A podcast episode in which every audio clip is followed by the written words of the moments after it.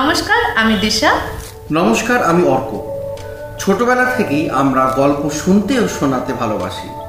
সেই ভালো লাগা থেকেই আমাদের এই সামান্য প্রচেষ্টা, যেখানে আমরা বাংলার অফুরন্ত গল্পের ভাণ্ডার থেকে পড়ে শোনাব আমাদের কয়েকটি অত্যন্ত প্রিয় গল্প। ভালো লাগলে আমাদের উৎসাহ দেওয়ার জন্য লাইক, শেয়ার, সাবস্ক্রাইব করুন। কমেন্টে জানান আপনার মতামত। আমাদের সব গল্প শুনতে চলে আসুন আমাদের ফেসবুক পেজে www.facebook.com স্ল্যাশ গল্পওয়ালা টু অথবা আমাদের ইউটিউব চ্যানেলে www.youtube.com slash C slash Golpowala two অথবা আমাদের ওয়েবসাইটেও আসতে পারেন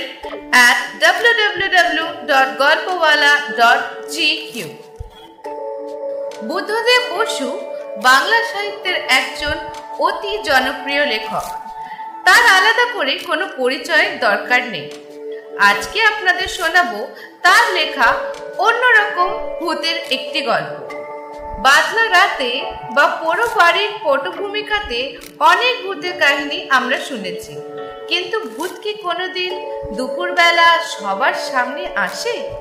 জানতে শুনুন আমাদের আজকের গল্প দিনে দুপুরে।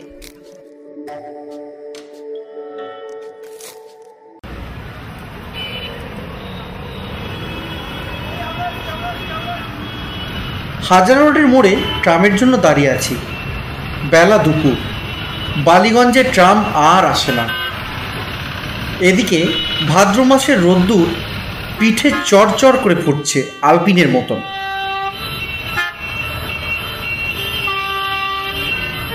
ওই, এতক্ষণে কালীঘাটের পুল থেকে আস্তে আস্তে নামতে দেখা যাচ্ছে শ্রীযুক্ত ট্রামকে। এমন সময় রাস্তা পার হয়ে ছোট্ট একটি মেয়ে আমার কাছে এসে দাঁড়াল। বলল আপনি কি ডাক্তার? ভাবতেই পারিনি মেয়েটি আমাকে কিছু বলছে। তাই কথাটা শুনেও গ্রাহ্য করলাম না। কিন্তু পর মুহূর্তেই মেয়েটি সোজা আমারই মুখের দিকে তাকিয়ে বললে দেখুন আপনি কি ডাক্তার? খুব অবাক হলো একটু যেন খুশিও। কি করে বুঝলে? ওই যে আপনার পকেটে বুক দেখার যন্ত্র? দেখুন আমার মার বড় অসুখ। আপনি কি একবার একটু দেখে যাবেন? মেয়েটি এমনভাবে কথাটা বলল যেন এটা মোটেও অদ্ভুত কি অসাধারণ কিছুই নয়। আমি তো কি বলব ভেবে পাচ্ছি না। এদিকে ট্রাম এসে গেছে। একটা ট্রাম ফসকালে এই দারুণ রোদ্দুরে আবার হয়তো পনেরো মিনিটের ধাক্কা। মেয়েটি ভাঙা ভাঙা গলায় কাতরভাবে আবার বলল চলুন না যাবেন?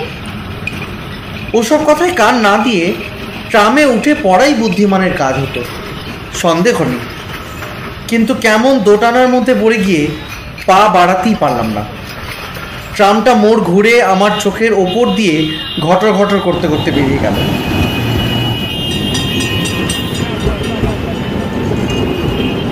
কোথায় তোমার বাড়ি? চেতলায়। এই কাছেই।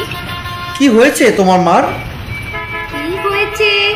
জানি না তো বড় অসুখ? কতদিন অসুখ? অনেক দিন। ডাক্তারবাবু আপনি যাবেন তো? মেয়েটির ম্লান মুখের দিকে তাকিয়ে কেমন যেন মায়া হলো। ভাবলুম যাই না দেখে আসি ব্যাপারটা। ডাক্তারবাবু আপনাকে তো টাকা দিতে পারব না। মেয়েটি আরও কি বলতে গিয়ে ঢোক গিলে থেমে গেল। আচ্ছা আচ্ছা সেজন্য ভেবো না।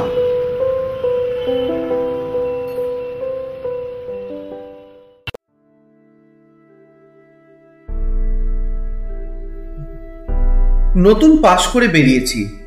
আত্মীয় বন্ধু মহলে ডাক, খোঁজ পরে মাঝে মাঝে।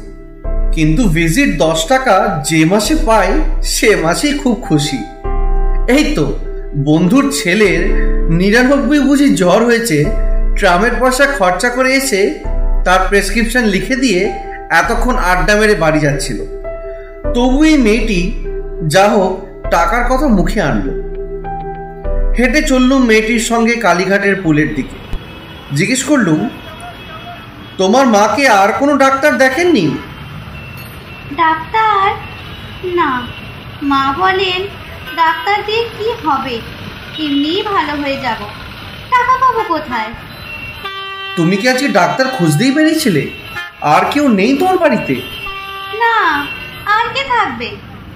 এক দাদা ছিল আমার সে তো চটকলে কাজ করতে গিয়ে রেলে কাটা পড়ল। সেই থেকে আমি আর মা। বেশ তো ছিলাম আমরা। এর মধ্যে কেন অসুখ করল মার ডাক্তারবাবু মা কতদিনে ভালো হবেন? আমি ডাক্তারি ধরনে হেসে বললাম সে এখন কি করে বলি? ডাক্তারবাবু, আর সকাল থেকে মা যেন কেমন হয়ে আছে। একবারও চোখ মেলে তাকান না। দেখুন, বাড়ি থেকে আমি বেরিয়ে ছুটতে ছুটতে এত দূরে এসেছি। যদি কোনো ডাক্তার খুঁজে পাই, যদি আমার উপর কোনো ডাক্তার দয়া করেন। ওই তো সব ওষুধের দোকান। ভেতরে পাতলুন পড়া ডাক্তাররা বসে। আমার তো সাহস হয় না ভেতরে ঢুকতে। রাস্তার এদিক ওদিক কেবলই ঘুরছি। এমন সময় আপনাকে দেখেই মনে হলো, আপনি আমাকে দয়া করবেন। মা সেরে উঠলে আপনি একদিন এসে খাবেন আমাদের বাড়ি। কি চমৎকার লাউয়ের পাতা দিয়ে মটর ডাল রান্না করেন মা। ছি ছি এটা কি বললুম? আপনারা কেন গরিবের বাড়িতে খেতে আসবেন? ডাক্তারবাবু আপনার দয়া আমি কোনো দিনও ভুলবো না। কিছুক্ষণ পর মেয়েটি জিজ্ঞেস করল ডাক্তারবাবু আপনার হাঁটতে কষ্ট হচ্ছে? কিছু না চলো।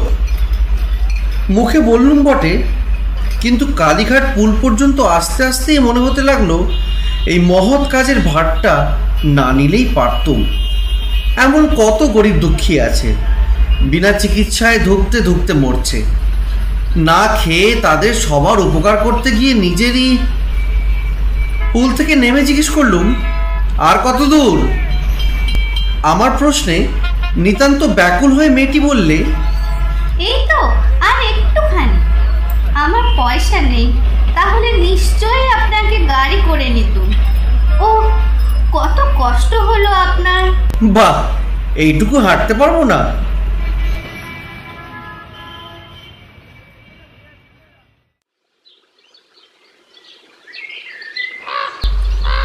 অনেক গলি ঘুজি পেরিয়ে শেষ পর্যন্ত এসে পৌঁছলাম।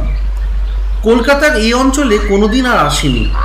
সত্য বলতে জায়গাটা ঠিক কলকাতা নয় একেবারেই পাড়া গা পুকুর বন জঙ্গল কিছু পাকা বাড়ি কিছু বা খড়ের ঘর। একটা অতি শীর্ণ শ্যাওলা ধরা চুন বালি খসে পড়া একতলা পাকা বাড়ির সামনে এসে মেয়েটি বলল এই ভিতরে ঢুকে দেখি মেঝের ওপর মলিন বিছনায় এক স্ত্রীলোক নিশার হয়ে শুয়ে আছে। চোখ তার আধো বোঝা। খানিক পর পর নিঃশ্বাস পড়ছে জোরে জোরে। মেয়েটি তার কানের কাছে মুখ নিয়ে ডাকলো। মা মা। কোনো জবাব এলো না। মা মা তোমার জন্য ডাক্তার নিয়ে এসেছি। চেয়ে দেখো মা এই ডাক্তারবাবু তোমাকে ভালো করবে। চোখ দুটো একবার পলকের জন্য খুলেই আবার বুঝে এলো। একখানা হাত বুঝি একটু ওঠাবার চেষ্টা করল। আস্ফুটো একটু আওয়াজ হয়তো বেরোলো গলা দিয়ে। মেয়েটি বলল ডাক্তারবাবু ভালো করে দেখুন। মাকে আজই ভালো করে দিন। কিছু দেখবার ছিল না। আর একটু পরেই নাভিশ্বাস শুরু হবে। তবু আমরা সব সময় একবার চেষ্টা করে থাকি। তাড়াতাড়ি বললুম তুমি একটু বসো আমি এখনই আসছি। ডাক্তারবাবু আপনি আবার আসবেন তো? আমার মা ভালো হবে তো? এক্ষুনি আসছি ওষুধ নিয়ে। বলে আমি বেরিয়ে গেলুম।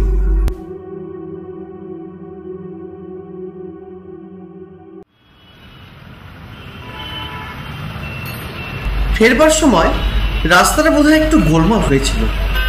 একটু ঘুরপথে এসে সেই বাড়ির সামনে দাঁড়ালাম।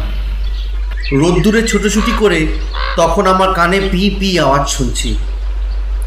কিন্তু ডাক্তারের নিজের স্বাস্থ্যের কথা ভাবার সময় তখন নয়।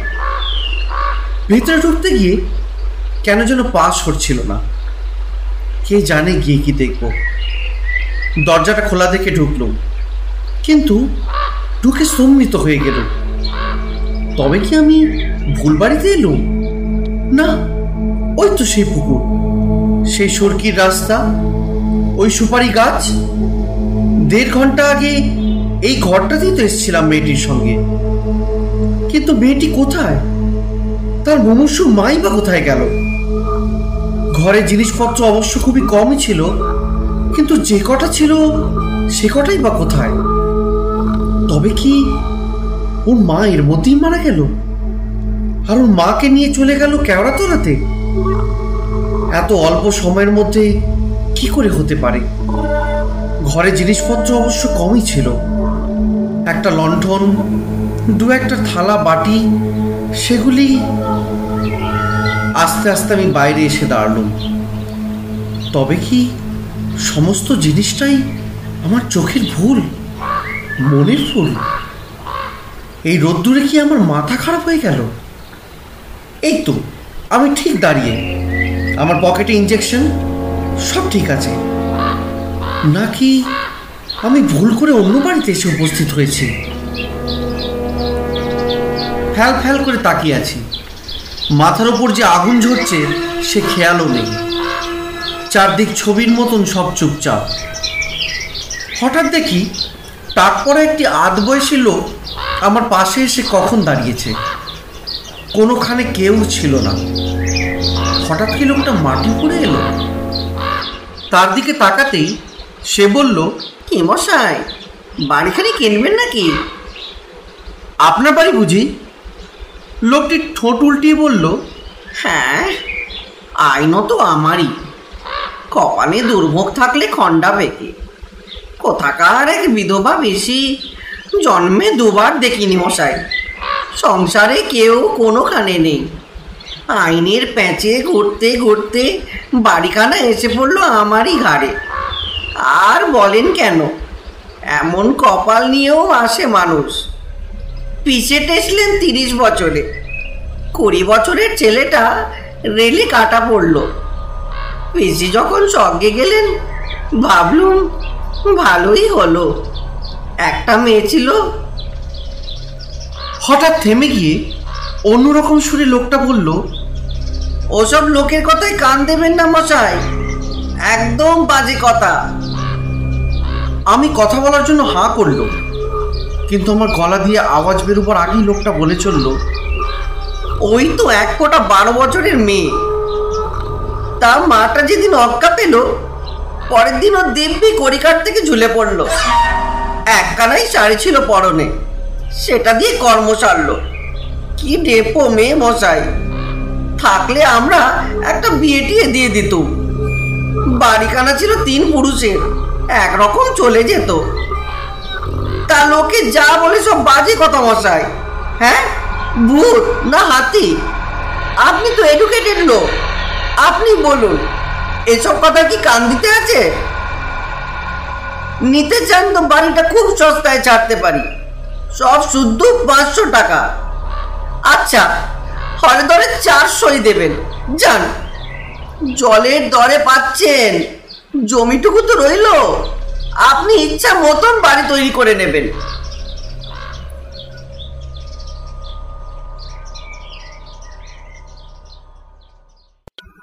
অতি ক্ষীণ স্বরে আমি জিজ্ঞেস করলুম, কদিনের কথা এটা? কোনটা? এই পিসির? তা দু বছর হবে। পিসির জন্য কোনো ভাবনা ছিল না মশাই। মেয়েটার জন্য এই বাড়িটার এমন বদনাম হয়েছে যে পাঁচ টাকাতেও কেউ ভাড়া নেয় না। এদিকে ট্যাক্সও তো গুনতে হচ্ছে আমাকেই কি বিপদে পড়েছি।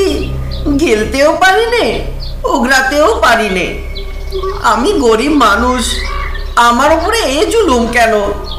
থাকি কাঁচরা পাড়ায়? রোজ রোজ এসে যে তদবির করব তার উপায় নেই। আপনি নিন বাড়িটা কিনে। আচ্ছা কি দেবেন আপনি বলুন। বলুন না, যা বলবেন দিয়ে দেব। আরে, চলে যাচ্ছেন কোথায়? আরে, ঠিক আছে, আরও কম করে দেব। ও মশাই!